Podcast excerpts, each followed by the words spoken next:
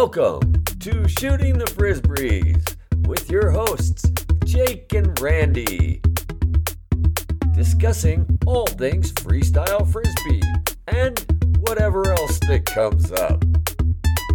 All right.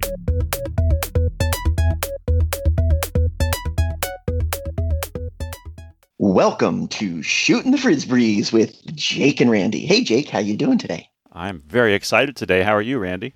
I'm excited too, and I'm doing great. So I know we're starting a new journey with a new person today. So that is what makes me super excited. That's what makes me excited too. In fact, um, this is one of the best parts about doing this podcast is that I get to learn a ton about the history of the sport, and I get to talk in depth with people who have a huge history, but who I really don't know that well. And so I'm really excited to bring somebody in who is a a person that I'm going to get to know a lot better during this conversation. This person was inducted into the Hall of Fame with the initial class. She has six major titles, including a 1979 Rose Bowl win with Jane Engelhardt. Uh, but more than that, she had a significant influence on the style of freestyle play. She was one of the first to combine dance with freestyle. Welcome to the call, Sue Straight. Thank you. And we're going to start where we start with everyone, and that is how did Frisbee come into your life? That's a hard one because it's a couple of years ago, so the details are murky at times. But um, just as far as background, I'm originally from New York City and I lived a half a block from Central Park. So ever since I was crawling, I hung out in Central Park a lot of freedom, had a bike, would bike around the park. So frisbee's always been something I saw. There was always people playing frisbee, and that was just part of existence. And when I started my main sort of activity um, growing up was dancing. I danced at that in New York pretty seriously for a number of years. And then somewhere around like in middle school, I was still dancing, but it was a difficult. Um, they weren't really my people. Like I loved doing it, but I found that when you got serious at that point, they wanted you to do correspondence school and live at the studio all day and not eat food. And my mother was very not encouraging of that, that lifestyle because she thought it was limiting and unhealthy. So I didn't have a lot of support to stay in it because she thought that wasn't a good choice. And when I applied to high school, I applied to um, New York had specialized high schools. So I got in one for dance and one for math, Stuyvesant High School. And I was very supported to go the math and not the dancing route. So somewhere around middle school, I started phasing out of dance, but I love dancing. I still love dancing. I like to move. I like music. So frisbee was like a perfect transition for me to still be doing something like dancing. But if I didn't dance at least seven classes a week, I couldn't dance where I danced. And so it was a real like seventh and eighth grade, that was the sort of struggle what I was going to do to stay in dance or not. And then somewhere in eighth grade, I started watching people play frisbee a lot and I started throwing a lot. And then when I went to high school, I went to Stuyvesant. And if you don't know Stuyvesant, it had an enormous number of frisbee players um, Roger Meyer, Peter Laubert, um, Jim Dodelson, Pee Wee Wayne, um, David Hood. I know I'm missing a ton. Everyone played frisbee. It was like you went to high school, it was a bunch of math nerds, and everyone could delay. You know, that was just like what my high school was. And before I went to high school, I was already throwing a lot. I remember, so there was a um, a park like everyone played in Sheep's Meadow and near the bandshell, like they still do today. But that was really intimidating because I'd go and watch people and I didn't know anybody. And I was like, oh, that's really cool. But I started throwing with a friend that lived in the neighborhood who was an ultimate player who was a bit older than I was. But I, would walk, this is like in eighth grade, I'd go walk and sit on this park bench on like 92nd Street, and he could see from his apartment if I was sitting down there, and he'd come down and throw with me. So we'd throw really far apart because he was an ultimate player. Um, his name was Brian Dobbins. His brother Kenny Dobbins is a really big ultimate player. But I actually heard Brian died this year, so that was really sad because I hadn't spoke to him in years. But we used to just throw. And I remember learning how to tip, you know, above my head and learning how to elbow tip and do all the catches and learn all the different throws. I don't really remember when I started delaying, but probably somewhere eighth, ninth grade, you know, above my head with my right hand clock, because everybody did sort of this above the head kind of delay stuff at that point. Um, so I started doing that. It was kind of a dust pit, but Central Park used to be a dust pit. So, you know, you couldn't do a lot because your frisbee got nasty really easily. But so I used to throw a lot. And then when I went to high school, it just was really easy because we had we played in the street in front of the school and everyone played. And you know, there's a lot of people who've told me they taught me how to delay. Peter Laubert told me every time I saw him for decades, and I taught you how to delay. I kind of think I already could, but I never really completed the argument with him. Um, but you know, I used to play with Kerry Kollmar, you know, the early players in Central Park. I also like Kerry Kollmar. I got into um, we used to roller skate and throw frisbees and roller skate, and you know, it was just kind of the whole mash. And then he started playing at Frisbee Hill once I got into high school. So I started competing as a junior in high school. The first year I won the Rose Bowl, I was a junior in high school. I had no idea you were so young. We won the Rose Bowl, and I also had no idea that you had that many people, that many jammers going well, to your high school. It's like everybody. I mean, like you know, there was you know no women really competed at that point, but all my friends from high school, it's Barron, Karen Schwarzer, all these people delayed. You know, everybody would just sit around, and it was like an expected thing that you could delay because you couldn't be cool in high school if you couldn't delay. Oh, that is so awesome. And it's crazy yeah. that that's a math nerd high school at the same time. You've got all these people who are doing freestyle frisbee. Yeah, there was like, you know, there's different cliques and they're sort of like, you know, the frisbee crowd was great. And there's just, you know, so many people. Like a couple years ago, I went up to Maine to visit my sister up there and I ran into, I hooked up with my friend Karen from high school and we went to the beach and she could still delay and we played on the beach and she hadn't played since high school you know but she was just a casual frisbee player. This is what we did in the street. You know we also played ultimate. So that's that's my beginnings. Was kerry kollmar at the same high school no he was older he was so there was like two sort of groups that i started off with there's the people who played in central park which was like kerry and krae and brian and cb and all those guys um, Mountain. Um, so there's like bandshell people, and except for with the exception of Krae, they were a lot older, or they're a lot older when you're you know 15, 16. So I didn't really hang out with them, but I learned to play with them. Know, I grew up in the Upper West Side. Stuyvesant was in the Lower East Side at that point. So on the way home, you walk through, some, you know, a lot of times through Washington Square Park, and that's where I met that group of people. But I didn't really hang out in Washington Square Park till later, maybe my junior, senior year, because this is kind of interesting. So, my first Frisbee tournament I went to, there was no women and they didn't really know what to do. So, I played um, with Roger Myers' older brother, Nicky, who was part of the sort of general group. But there was no women's division because there was nobody else. And there and I was they were like, you should come and play. You'll win the women's. And I'm like, why? And they're like, because you will be the women's division. And I was all by myself. Wow. so wow. I mean, I know Randy, you played. I don't want to yeah. say you played by yourself, but you did. You're known for playing by yourself. Yeah, but, but that was self-imposed. That was self-imposed. I actually had. There was no other women who. I mean, there was other women I knew who delayed and played, but there was no one who was as obsessed or interested in it was I was. Right. Like people would throw after school, but then they had other things they like to do.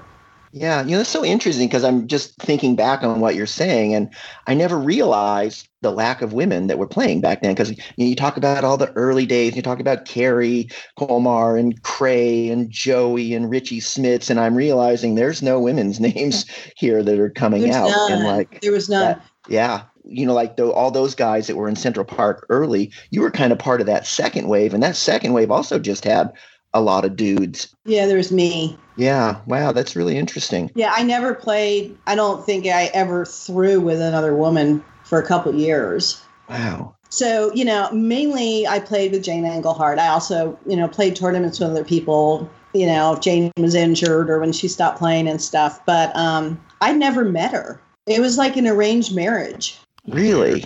Yeah, I didn't know Jane. Somebody came up. I think it might have been Jeff because I knew Jeff because Jeff would Jeff was a Washington Square type, but he would come to Central Park to play. Like there were some people that went were more fluid in which group they hung out with. And when you say Jeff, you mean Jeff Felberbaum.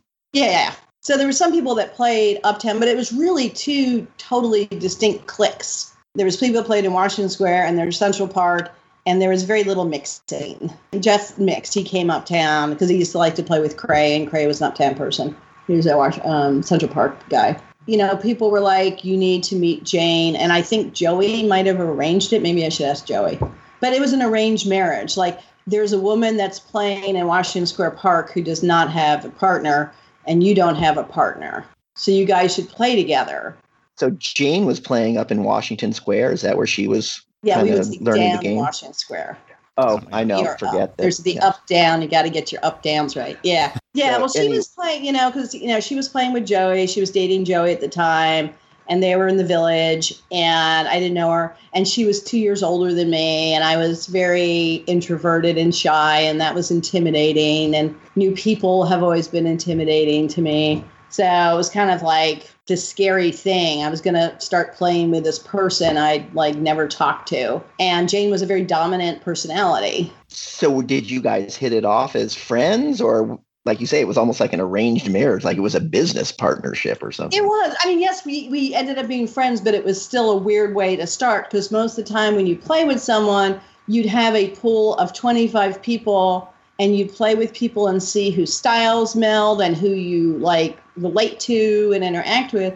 But the pool was so small that it was like, here's the other person who plays. Wow. you know so it was it, it, the dynamics were different which i think the guys didn't get you know because they were getting together on geographic location but also styles and spins and you know there was a different um, dynamic So how did it Yeah. work playing with Jane? it was great. I mean, we hit it off playing very well. She was very, Jane was very technical. She's very driven. She was very um, organized. We're going to play. Let's meet this many days. Let's pick music. Let's play to this. We need to have three and a half co ops. You know, we had rules of play, which I don't see as much anymore. We had things like which catches you're going to do because you can't repeat a catch in a combination. So if she does it, I can't do it. She always did a flared. I never did a flared. She did a standing guidus. I did a high guidus. You know, we had to divide up what things were so that we weren't, because that used to get nailed for, you know, variation if you use the same catch twice. You Was know, that part of the judging system back then? that was part of our Just the our brains. Okay. Um, I don't, you know, I always got stuck judging um, presentation because that was sort of my, that's how I was different than most people.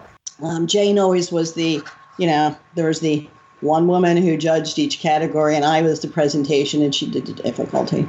Yeah, so we we worked very well together. She was primarily counter, and I was primarily clock, but she was also of sort of the Joey generation of people. You need to do both hands, both spins. I was pretty good with counter righty, but not lefty. So probably 80% of our co-ops were clock co-ops. So you guys started competing at a, a really high level really quick, it seems like. So do you remember like the first tournament that you competed with? With Jane, it was 79. It was the year we won Ro- Rose Bowl. So you guys really went out of the gate strong. Yeah, so like that first tournament, I didn't know Jane. That was 79. I don't remember when it was. It was in Pennsylvania somewhere. It wasn't Octad, but it was like Penn State something. And that was in the spring. And then that spring is when I, you know, started. Washington Square probably heard that I went to this. So that's when the probably the Jane had someone to play with thing probably came out that there was someone who was actually interested in competing. She was interested in competing. You know, I traveled with them in the van, the immortal van with Lid the dog, Oh, is this Joey's van? Joey's van. So Yeah, Joey's the- van always had Richie, sometimes had Donnie. There was various people. We all sort of slept somewhere in the van, hung out in the back, stopped places. It was just random van life with lots of people in it. It was great. I love that. I love that. Yeah, you know, Jane had her Oh. pea cup. You couldn't ever drink out of the, the yellow plastic cup because you would pee in the cup while we were driving, so we didn't like to stop and you know. So you didn't want to drink out just, of that cup. Yeah, I mean, it was like a ritual. The, the the the van had a ritual. The the van was a life in its own. It was a great, you know. I don't remember. We just you know we'd stop in town. Somebody would know somebody. I didn't know anybody. You know, we just started traveling around the country, and I didn't know anybody. I'd never. I'd actually never, except for once in my life, been out of like the New York City area. I once went to Maine for a week. I'd never been anywhere in my life. So we just like traveled all over the country and slept on floors and out. You know, I think I had a sleeping bag, but no one owned a tent. So we just kind of like, you know, I remember waking up in my sleeping bag on Venice Beach. You know, we just put our bags out at Venice Beach when we got in there and woke up at Venice Beach, and there's like people everywhere. And you're like, at night, it looked like such a beautiful, serene place, but not when you wake up there. So it's a Yeah. different story.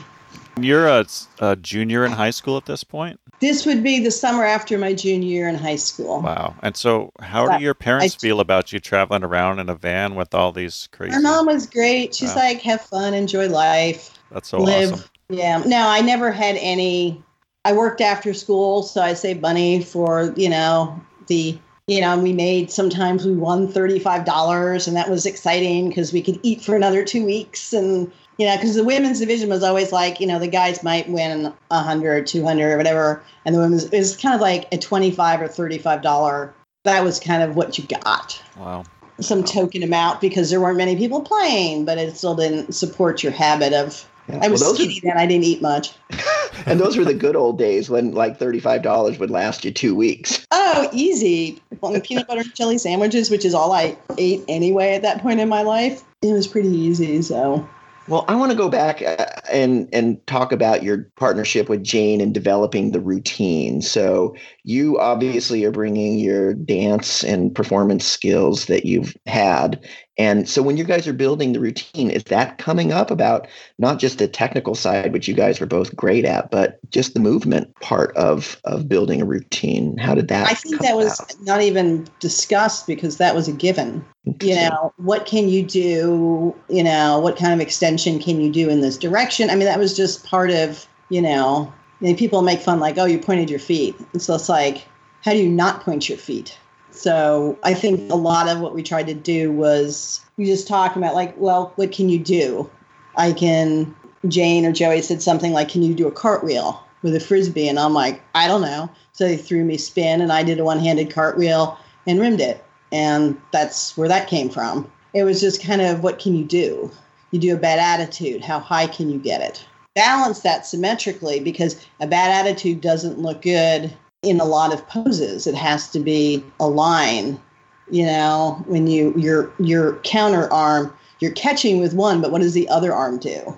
Well, you have that great photo of you in that, that bad attitude that is classic that everybody has seen. That's And- from Hampshire College. Jason Right. Southey's girlfriend at the time. We did a photo shoot one day. I think Chris Ryan was up there too because we used to have like. So the other thing I did besides going to the Frisbee high schools, I went to the Frisbee College. So I went to Hampshire, which was where you know Dork was, and that's where I met Jason. And Jason was one of my housemates for years, one of my best friends for life. So, did you pick Hampshire because of frisbee players being there? I picked it because no.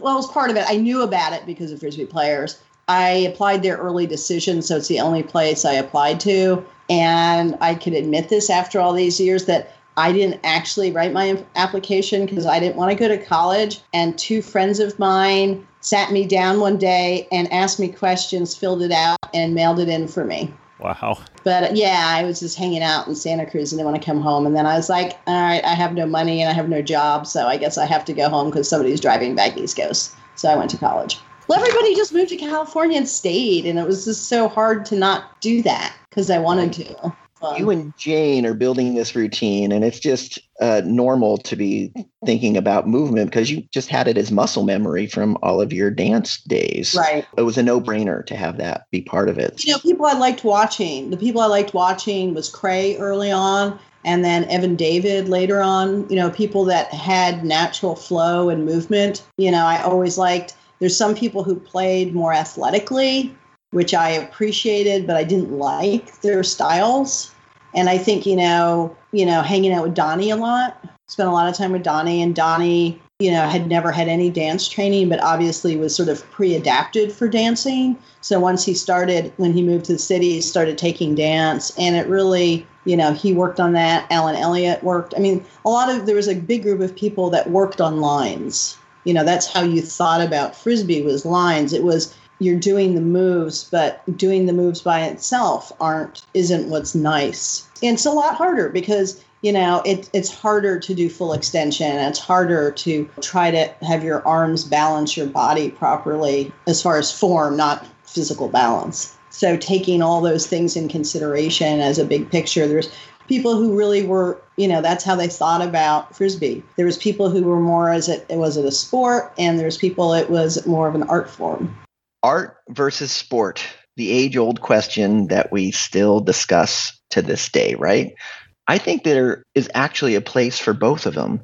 And I think there's a sweet spot that's like right in the middle of where art is and where sport is. And what I mean by that is, uh, I think you can go too far one direction or the other. So you can go too far on the art side. And I'm certainly guilty of this. And I have looked back at some past routines where I went a little too far on the conceptual side and kind of cringe factor, like, oh gosh, there could have been more frisbee in that. but, you know, it's, something that I learned and you know moved the needle the other direction. But you can also go too far on the technical side, and it just kind of loses its soul. It just it doesn't it doesn't translate. This is just my opinion, of course. So I would love to hear your thoughts, Jake.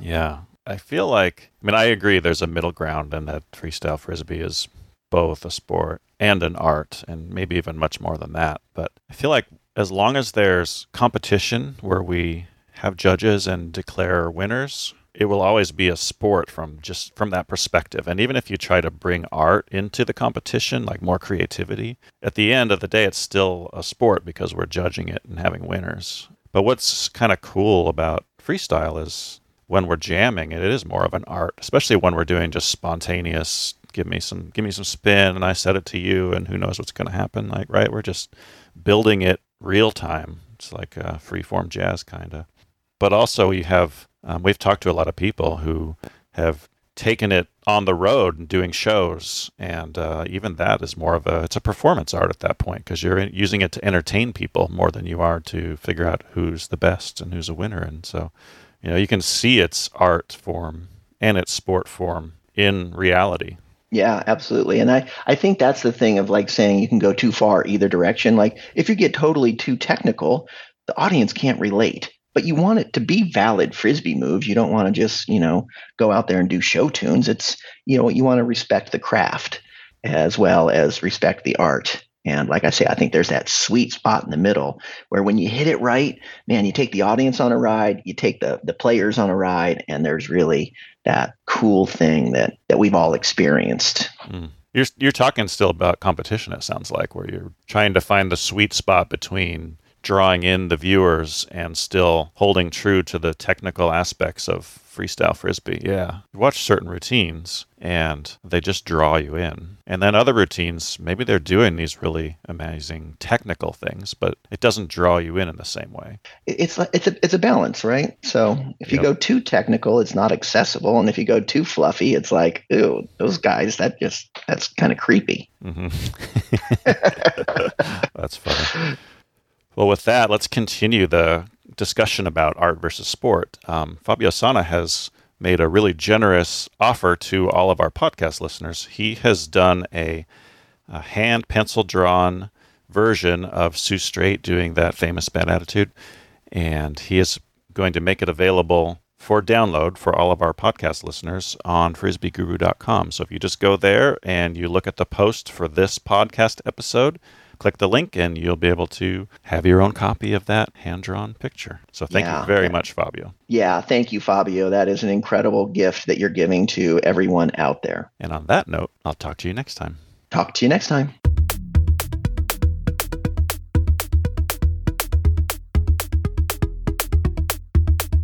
Thanks for listening to Shooting the Frisbees with Jake and Randy. To contact us, or for more info, check us out at frisbeeguru.com.